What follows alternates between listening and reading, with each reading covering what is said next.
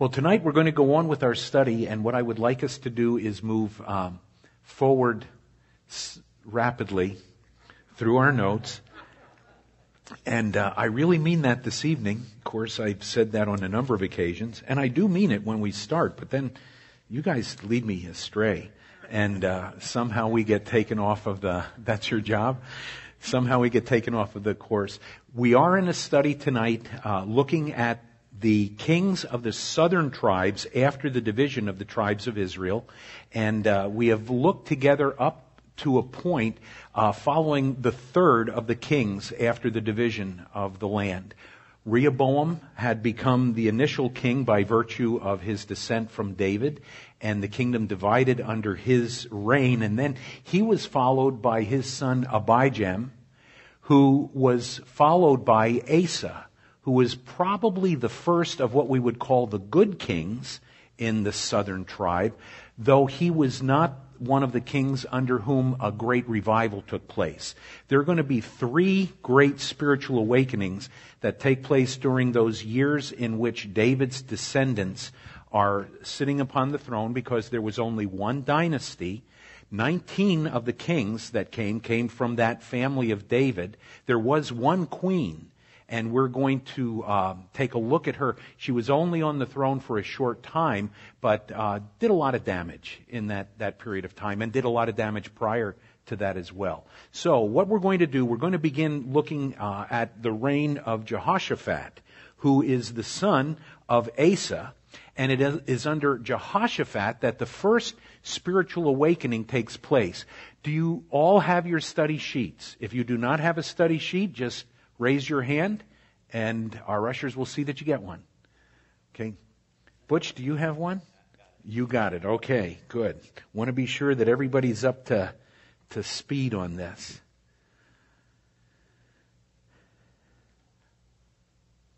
George, we, I think we're going to need to come back this way for one. Back over here. George, sit down, catch your breath, and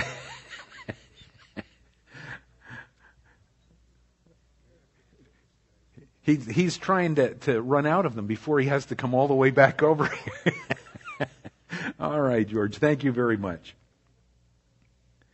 Now, what was taking place under Jehoshaphat's rule was essentially um, preparation for wars because there are going to be battles, and the battles are going to come uh, not only with the northern tribe, in which has been uh, a significant division, but there are also going to be enemies from the outside Moab and Edom, uh, Syria, Assyria. There are going to be a number of different uh, armed conflicts in which the Israelites are going to be involved. And Jehoshaphat begins the process of developing uh, Israel's army. And in that process, he also brings about some spiritual change. And he does that by introducing to the people something that they had not been encouraged to become involved with prior to his ascent to the throne following the division of the kingdom. Do you know what it was? Well, that's something he did, but there was, there was a reason for which that fast came about. He reintroduced to the people the idea of reading the law of God which then led to a fast. And I think in your notes, let me, let me see if we can get this. Under Jehoshaphat, Judah's army was strengthened and a time of peace ensued. He showed his dependence on God by proclaiming a national fast.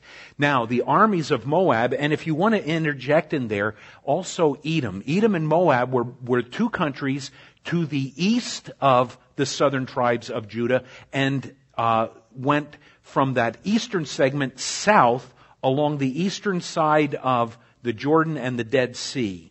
And so you've got these countries that had interacted with Israel during their journey out of Egypt many years before. So there had been contact and there had been some interaction with these countries prior to this.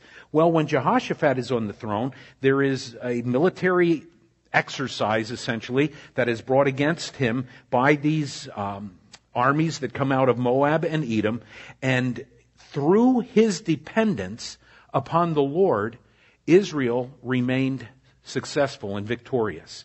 and the armies of Edom and Moab were defeated and they were not able to overthrow him.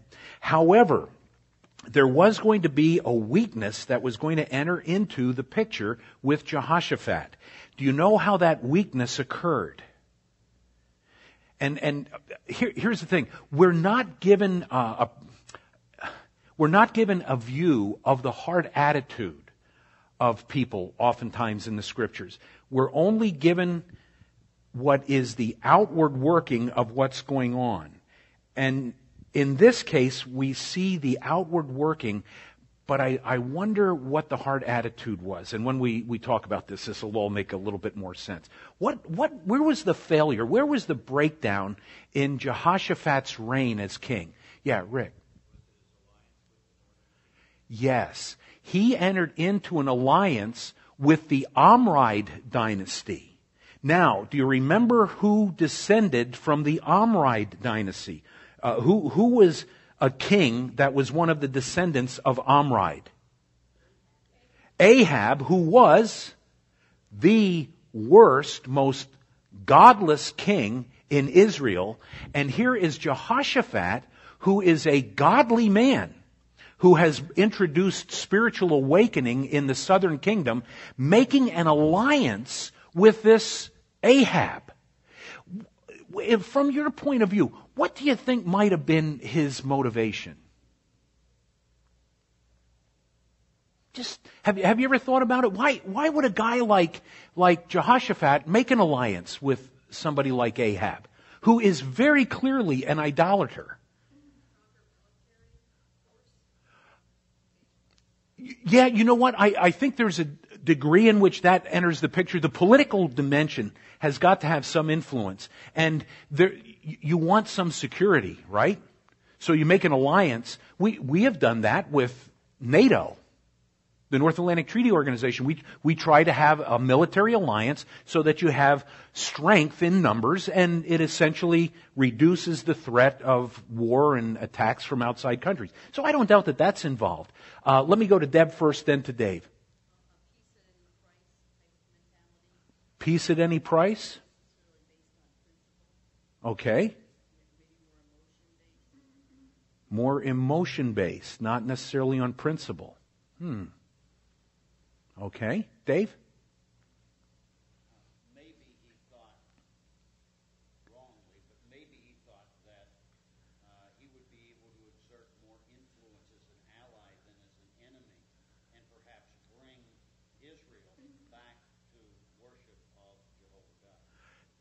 That would be a very high motive if that would be the generating motive. Now, here, here's where we always run into a problem. We want to really be careful. We all have said to this point, it could be, or I think it might be. Anytime we have to resort to that, we have to be very, very careful. But I think probably all three of these statements entered the picture it seems to me when you look further in his, and, and there's that little phrase again, it seems to me. This is not authoritative, but it seems to me that when you look at the way things unfold in the future with, with Jehoshaphat, I really think that he recognized through the reading of the law that God had established the people of Israel as his people and to be testimonies for him. They had failed. They had broken down. But I wouldn't doubt that in his mind, he is looking for a way to bring these people back together again, uh, almost in like, I, I guess today we would almost use the term ecumenical idea, uh, to bring them back where they would be one because it is through them that God's identity the reality of a single God should be known and communicated throughout the world. He is going to stick with Ahab through a number of very, very difficult situations. And the only thing that makes sense to me is that there had to be some ulterior motive because when you look at it, his life comes this close to ending because of this alliance. And in the process, it just seems that he continues to remain faithful to the Lord through all of this. And I can't help but wonder if he maybe emotionally based, maybe for the military benefit of the nation, maybe because of the fulfillment of a purpose that God has for the people of Israel, He is trying to bring the two back together. Do good intentions always mean we meet, we do the right thing?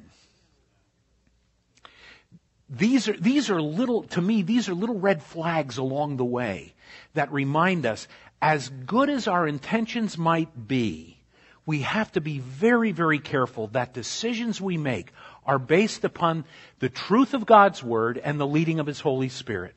And when God gives us through His Word the direction we should go, when His Spirit makes, when the peace of God rules in our heart, and of course we, we are, we're the Monday morning quarterbacks and we can look back and, and say this is the way things are. But it, it does warn us, you know, as, as well intentioned as we might be, we've got to be real careful about decisions we make. We've got to be real careful about the direction we go. Here is this man, Jehoshaphat. He enters this alliance with a very godless individual. By the way, uh, where, where might you see this application even today? Somebody speak, yeah, Sandy? Business partners. Um, I listen to the to the Christian radio station where they will ask, uh, what is it? Help me, Howard. Is that what it's called? Yeah, help me, Howard, when they, they ask for business advice. And one guy was writing, he said, I went into, just this week, he said, I went into business with a, a friend that I thought was a believer, but now he's manifesting decisions that reflect he is probably not a believer. Uh, what do I do? And Howard's advice was, you get out of that relationship now. And you do. Because as good as it might seem monetarily, financially, it is a wrong hookup. What else? Marriage? Huge. Huge. We've got young people all around us who are tempted constantly to enter into marriage unions with unbelievers thinking everything is going to be okay. And they will inevitably point out an individual that they say, well, this person married an unbeliever and that person came to know the Lord and now they have a wonderful marriage. And do you know what that's called? Missionary dating. it's not what I had in mind. about don't do missionary dating. Um, uh, good advice for a parent. This is what my mom told me. Never date a girl you would be afraid to marry. That's kind of staying away from the edge, isn't it? You know, you don't get close to the edge of the cliff. Now, some of you are looking at me like I just pulled a pig out of a poke with that that last statement and saying, "Did you all?" No, I'm not. I'm not going to ask who you dated because some of you would probably be embarrassed, and and I don't want to do that. But if you are dating a person the dating idea, and I know that there are different ideas about the courting and the dating and so forth, but the idea is you're trying to develop a relationship with that person, and then I'll hear Christian kids say this Well, I don't intend to marry them. Well, what are you doing to the other person? You're creating in them a desire that cannot be righteously fulfilled. Do you know what that's called? Defrauding. And so there's, when, when kids will say to me, well, Pastor, where does the Bible say you can't date an unsaved person? Well, let's take a look at what the Bible has to say. And if you trace the issue back far enough, you come to the place where it, it doesn't specifically say you can't date an unsaved person. It does say you're not to be equally yoked. But you can commit other. That, what did I just say? You, you can't be unequally yoked. Yeah, well, you all know what I mean. Don't listen to what I say. Just take what I mean.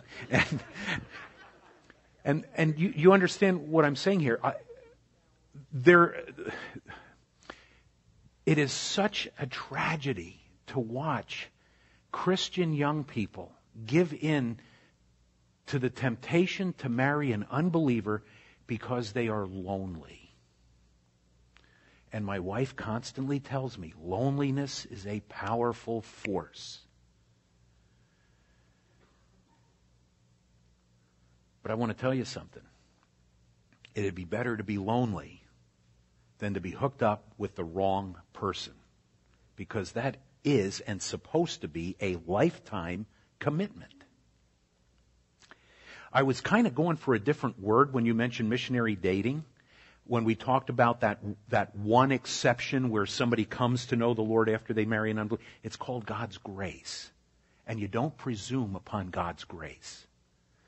Yeah, there are occasions where that has happened, but most of the time, the person that is unsaved introduces into the saved person's life principles of living that are destructive and very, very harmful.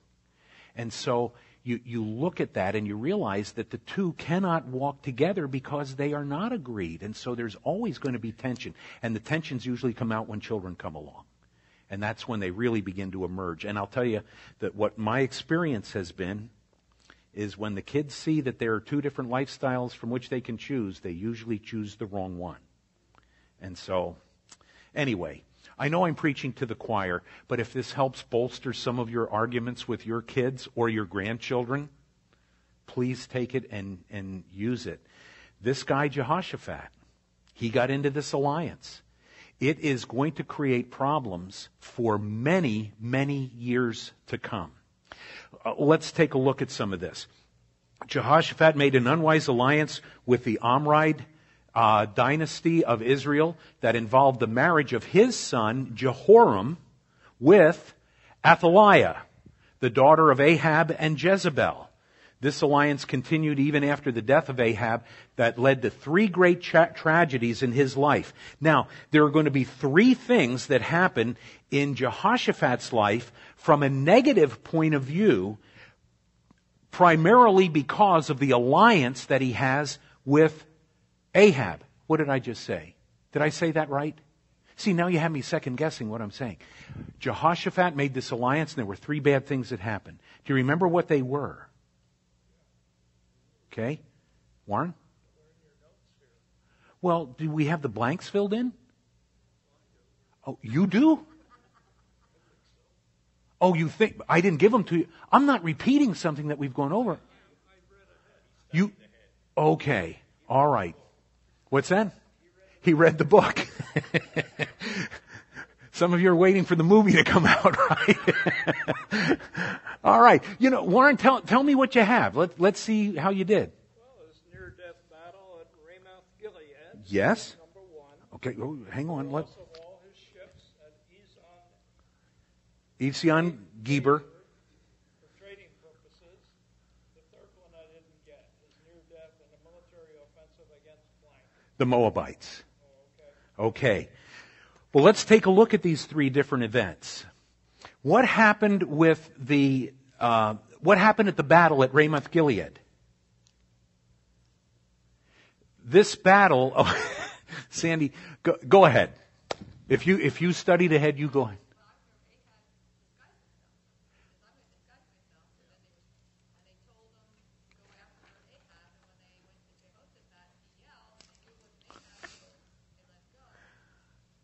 Okay, the Syrians who are involved in this conflict with, with both northern Israel and southern Judah are now, they, they are uh, in battle array and they're ready to go to conflict. And here is, the, I'm not so sure that Jehoshaphat was the sharpest knife in the drawer.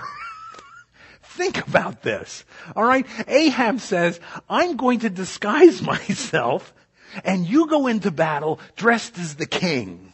And, um, that way, you know, you're, you're in this great position. And I, again, I don't know what's going through Jehoshaphat's mind, but you have to wonder, how dumb do you have to be to be the guy you know everybody's going to come after?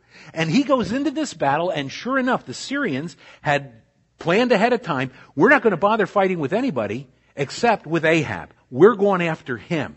Well, here comes Jehoshaphat dressed as the king. Ahab is in regular military, however their soldiers would dress. He's ready to go and he goes into battle and uh, the, the Syrians come after the king thinking it's Ahab, but it's Jehoshaphat and he starts yelling out.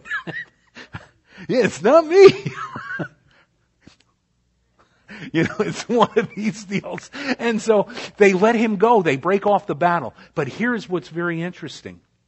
The Bible tells us that a man randomly takes an arrow and fires it, and it gets Ahab. It, it strikes him between the joints of his armor, and he is wounded to the point of death, and he uh, retreats from the battlefield, and uh, you know what happened following his death.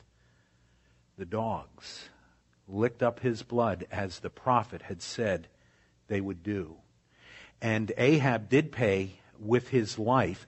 Jehoshaphat was led right up to the brink of being killed in this situation because of this alliance that he had. Was there a warning that had been given to both Jehoshaphat and Ahab not to go into this battle? Pardon me? Micaiah the prophet. What was unique about Micaiah? Or, or what was noteworthy? Well, he said, all of those prophets you got aren't speaking the truth in your ear. And, and in fact, he was even teasing the kings about it and saying, oh yeah, go up to Ramoth Gilead. Go ahead, go do it. And the king was getting all upset saying, you know, you're not going to tell me the truth. You got to tell me the truth. And finally said, all right, here it is. And, and here's what's interesting. Jehoshaphat, oh, I'm sorry, go ahead. Did you, you going to add something, Carl? What's interesting is, uh, I think Jehoshaphat is the one who tried to encourage Ahab to get counsel from the prophets before they went to. Inquire of the Lord. Yeah, and Ahab called the prophets, and then Jehoshaphat says, "Isn't there a man of God who can call?" and Ahab says, "Yeah, there's one, but he always he always gives me a lousy report." And then when he gives him the report he wants to hear, Jehoshaphat or uh, Ahab's response is, "How many times do I have to tell you to tell me the truth?" Ahab already knew. This was not supposed to happen. He brought all these prophets who were saying, Oh, king, go out there and battle. You're going to win the day and everything will be fine. And then Jehoshaphat, realizing that these are not prophets from the Lord, said, Don't you have a prophet from the Lord? And he says, Yeah, there's this one, but he's always given me the bad report. He, he brings him in. And um, I, I, I just love it when normal human things happen. Do you, do you know what I mean? he he did. I- just love this. This is classic. Oh yeah, go ahead. You, you're gonna you're gonna be a victor. that is so good, and, and he does it in such a way that both Jehoshaphat and Ahab know he is just jerking our chain. This guy is not giving us a straight story. And then when it came time to tell the truth, dead serious, no fooling around. You go into this battle, and you are going to be defeated and you're making the wrong decision. Ah, throw them back to the dogs, and we're going to battle anyway. So they do, and then Ahab dies. Um, it is not a great loss to the nation of Israel, the northern tribes, to have Ahab pass from the scene. But the impact now of that alliance that Jehoshaphat made with him continues to bear sour fruit, if I can put it that way. The second of the, the difficult issues involved the, the desire for increased commerce. And the, the ships, they were building ships in, in Etzion Geber, and I believe that that should probably be G-E-B-E-R, I believe. Okay? Uh, in Etzion Geber, these ships were for the purpose of going to Tarshish for trade, to, to develop trade. And, um, we're not told exactly how it happens, but if, if you listen here in Second Chronicles, and if you want to turn, Second Chronicles uh, chapter 20, look down here at verses 30 to 35, or 35 uh, to 37. It says, After this, Jehoshaphat, king of Judah, allied himself with Ahaziah, king of Israel, who acted very wickedly. Now, Ahaziah was Ahab's son. This is still part of the Omride dynasty. So Jehoshaphat keeps this alliance going. And it says, uh, and he allied himself with him to make ships to go to Tarshish, and they made the ships in Etzion Geber. But Eleazar, the son of that, uh, Dodava, Dodava of Maresha, prophesied against Jehoshaphat, saying, Because you have allied yourself with Ahaziah, the Lord has destroyed your works. Then the ships were wrecked, so that they were not able to go to Tarshish.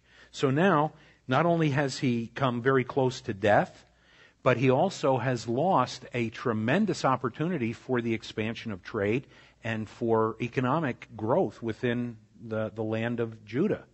There is going to be another event, and it actually occurs prior to this in the earlier part of this chapter of Second Chronicles, or at least it's recorded for us there, when once again Jehoshaphat is um, basically uh, brought into a battle situation where he is just not going to be able to, to win the victory.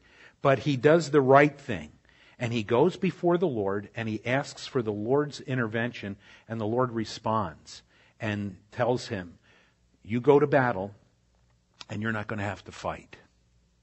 I'm going to take care of this. And as you, you look over here earlier in this chapter, um, verse 17 of chapter 20. You will not need to fight in this battle. Position yourselves, stand still, and see the salvation of the Lord who is with you, O Judah and Jerusalem.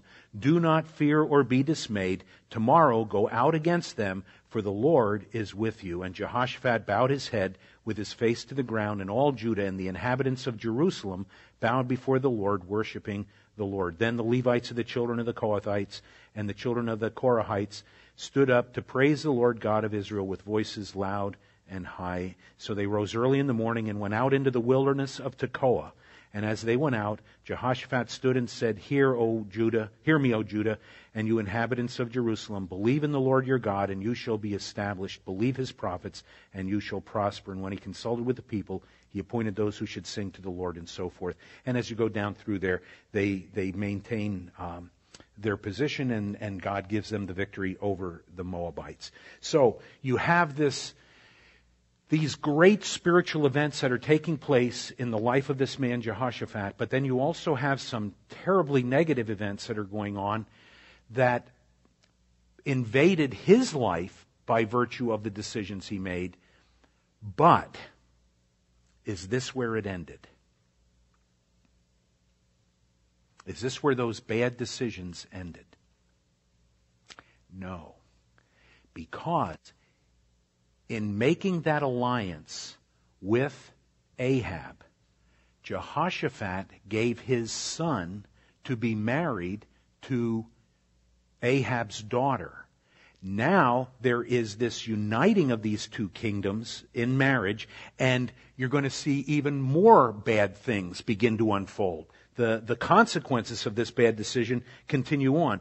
Um, let's go on. After the reign of Jehoshaphat ended, he was succeeded by Jehoram and Ahaziah, both of would, who would have been considered bad kings. Well, part of the reason for that is because of the involvement they had with the family of Ahab. Athaliah, the mother of Ahaziah, seized the Davidic throne after her son's death and began executing the royal family. So here's what's happening. There is this uh, marriage between Jehoram and uh, Ahaziah, or pardon me, uh, Jehoram and Ahaziah are, are the sons. Uh, Athaliah, um, the mother of Ahaziah, and when Ahaziah, her son, becomes the king, uh, he dies, and then Athaliah says, well, there's nobody really that should be over the land of Judah other than me. So I'm going to take over. And in the process of doing that, she starts wiping out the rest of the family. And uh, there is one who escapes. Do you remember the name of the person who escaped that? Joash escaped. Joash survived and took the throne after the execution of Athaliah. Remember, Athaliah was the daughter of Ahab and Jezebel. What a testimony to the wickedness of that family and sorrow that can result from an unwise marriage. Um, again, you, you see the, the consequences of that kind of a decision that transcends um, the decisions that Jehoshaphat made all the way into the, the generations that follow. And now, people within his own family are being executed. Joash is brought to the throne by virtue of Athaliah's death. Do you, do you, have any idea how old he was when he became the king? Eight years, seven years? He was very young. Eight years? Seven? Seven or eight? In chapter 23, the seventh year. Thank you. How did he start? Okay, that's what we're getting to. There is now going to be a spiritual influence that comes into the life of the king. How much reigning do you think Joash did at the age of seven? Probably not much. But because the priest of uh, Jehoiada is involved in the life of this young man, there are decisions that are being made that are turning Israel back to the right track. And he is being influenced by this spiritual impact of this godly man, and he begins to change things dramatically. However, Jehoiada does not survive the entire reign of Joash. And when Jehoiada dies, again, the godless influences of what had arisen during that alliance between Ahab and Jehoshaphat begin to raise their head, and now Joash begins to make decisions that are in opposition to what God intends for the people of Judah. Who rose up to speak against that? There was a son who had been did some, I, I, did I see hand? Yeah, go ahead.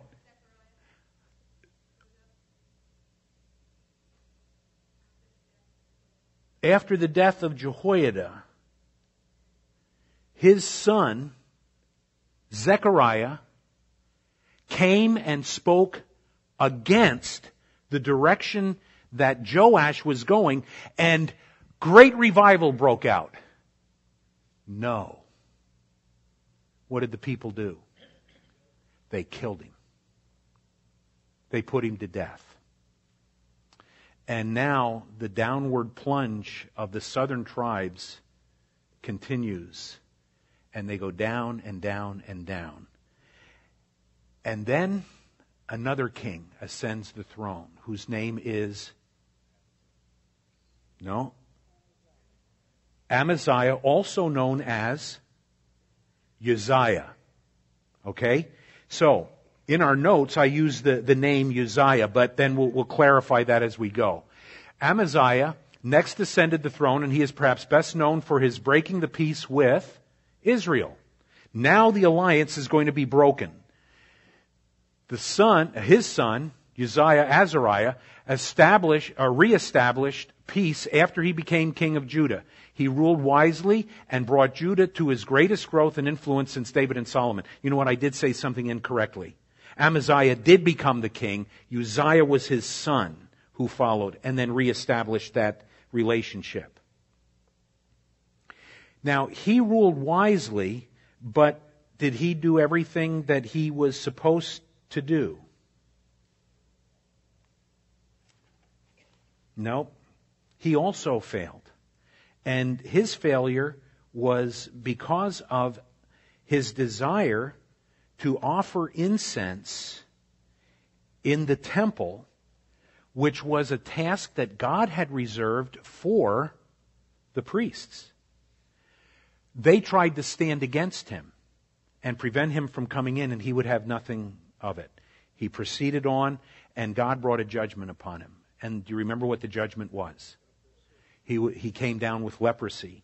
And as a result, his, his throne and his kingdom was brought to a close. After Uzziah's death, oh, wait a minute. I, I guess I didn't do that. Uzziah, also known as Azariah, uh, sought God. God helped him until he violated God, God's principles for worship, at which time he was stricken with leprosy.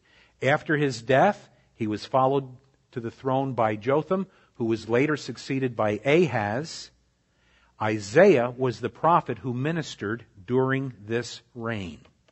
Now we begin to introduce into the flow of events another of the writing prophets. There were other prophets. We've already mentioned some. Micaiah was one of the prophets. Uh, Zechariah, not the one who wrote the book of Zechariah, but, but the, the child or the son of Jehoiada. these were prophets that God had brought into the lives of the leaders in Israel. And now, I guess you might say one of the big guns enters the picture. And his name is Isaiah. And Isaiah, do you remember what happened there in the sixth chapter? Do you remember those opening verses in chapter six where Isaiah, uh, go ahead, Preston. During the reign of Uzziah. In the year that King Uzziah died, Isaiah has this vision, and this is where he recognizes the holiness of God and the unworthiness of himself and, and his people. And he says, Right. And the Lord purified him with the coals from the altar, and Isaiah becomes the spokesman for God, who essentially sends a message to both kingdoms. Both kingdoms realize uh, at the end of his prophecy that their end is coming. Okay? All right. If uh, yes, go ahead.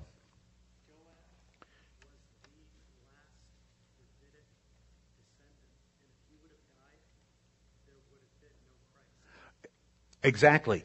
That, that's the thing. Athaliah had taken out the rest of the family. The one that escaped was Joash. Did you all hear what Preston said? He was the, the, the last of the Davidic family to survive. And do you think that there was any divine intervention there? priests, did you see how in chapter 23 of Second Chronicles, all of the priests, all of the Levites, they took sword and shield to protect them all around. The human element introduced with the divine purpose. And there is that tension of the two coming together again. Well, we're going to stop at that point because if we go on into the next segment, we'll go for the next 45 minutes. Do you have any questions up to this point? I, I know this is throwing out a whole lot of names and stuff, um, but hopefully it'll at least put a little bit of a, a pattern, a, a, a line for you to kind of draw upon because when we get into the books of prophecy, and uh, well, even some of the, the poetry, we're going to see a lot of the things that we are learning about in these individuals' lives emerge through the prophets and the messages that they have to bring. Uh, Ken. sometimes when you read these accounts of these kings, it's it, it seems to me, and I didn't know how many, but a lot of times it will say they did what was right in the sight of the Lord, following the ways of their father David, yeah. Mhm. But then a few verses later, he'll say, "But they did not tear down the altars, or they did not they burned incense, or they did." How? Why do you think there's a discrepancy there? I think some of it has to do with uh, the degree of influence that they were living under and the way they responded to what they knew from the Lord in light of the world in which they lived. Um, you remember David was even referred to that way. He was he was counted a man after God's heart, and he did all that was right. And then there's just a little addendum that that's put in there where it says, "Well, except in in the ways of uh, Uz- um, Uriah the Hittite and Bathsheba." Uh, to me, it is another demonstration of the graciousness with which God looks upon His people. And I think he looks upon us that way. There is the righteous standing that we have by grace through faith. And then there is the reality of our brokenness and sinfulness until that day we see the Savior. And somehow the Lord is able to identify the righteous standing. Well, it's like right now. How does God see me? He sees me in Christ consequently in perfection. Though I might be extremely close.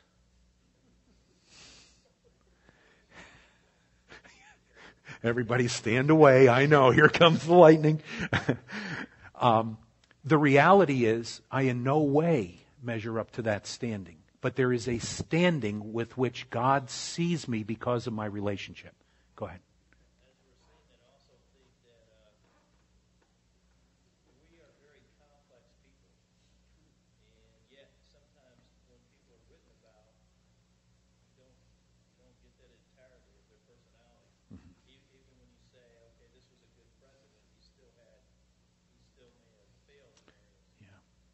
one of the things that to me becomes a little bit problematic in trying to understand all these things, and it's why I think, to me, I, I almost find that I am becoming less and less capable of giving answers to things.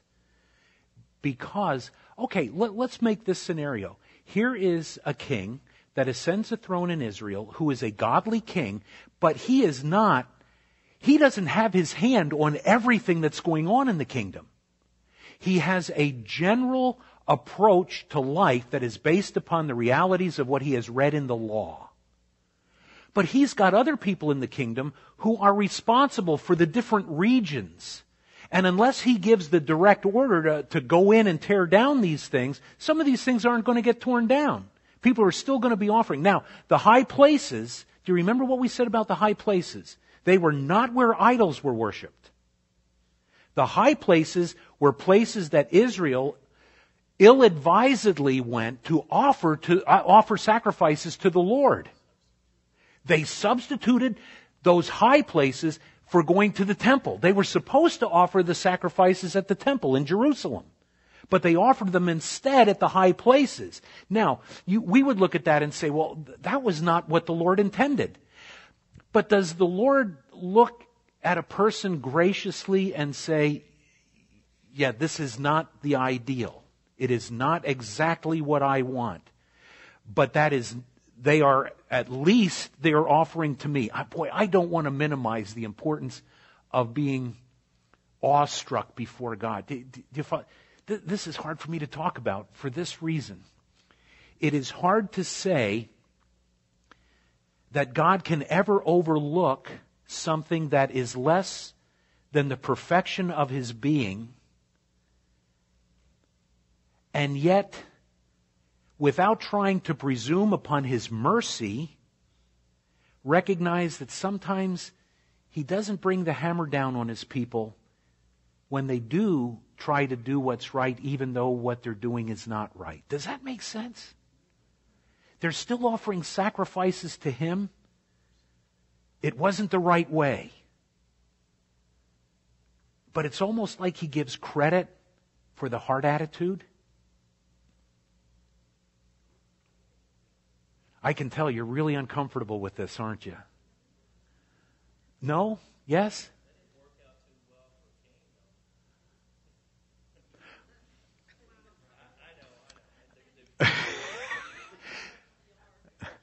What's that? Well, yeah. Well, and see, this is what makes it difficult. You don't presume on the mercy of God. You don't say, you know how people will make this, it's, it's easier to ask forgiveness than permission? Don't you hate that? I had a staff member in my former church that lived that way. I wanted to kill him. Um, and now he knows better because he is a senior pastor and I think he's got somebody doing that to him. anyway, um, what, what I'm saying is this. If the Lord does not condemn it directly, we must assume from Him that He is extending mercy for the imperfection of what the people did. Does that sound more accurate and not presuming upon the Lord's mercy? Because He is merciful, but we don't want to just say, well, God, I just want to throw myself on your mercy. There are times we have to do that, but He might say, well, in this case, I'm bringing judgment. I'm not going to be merciful right now. That's why we don't want to presume. It's the only way I know to answer the question you asked, which by this time nobody remembers what the question was. no, that was a great question. I appreciate that. Anything else? Good night.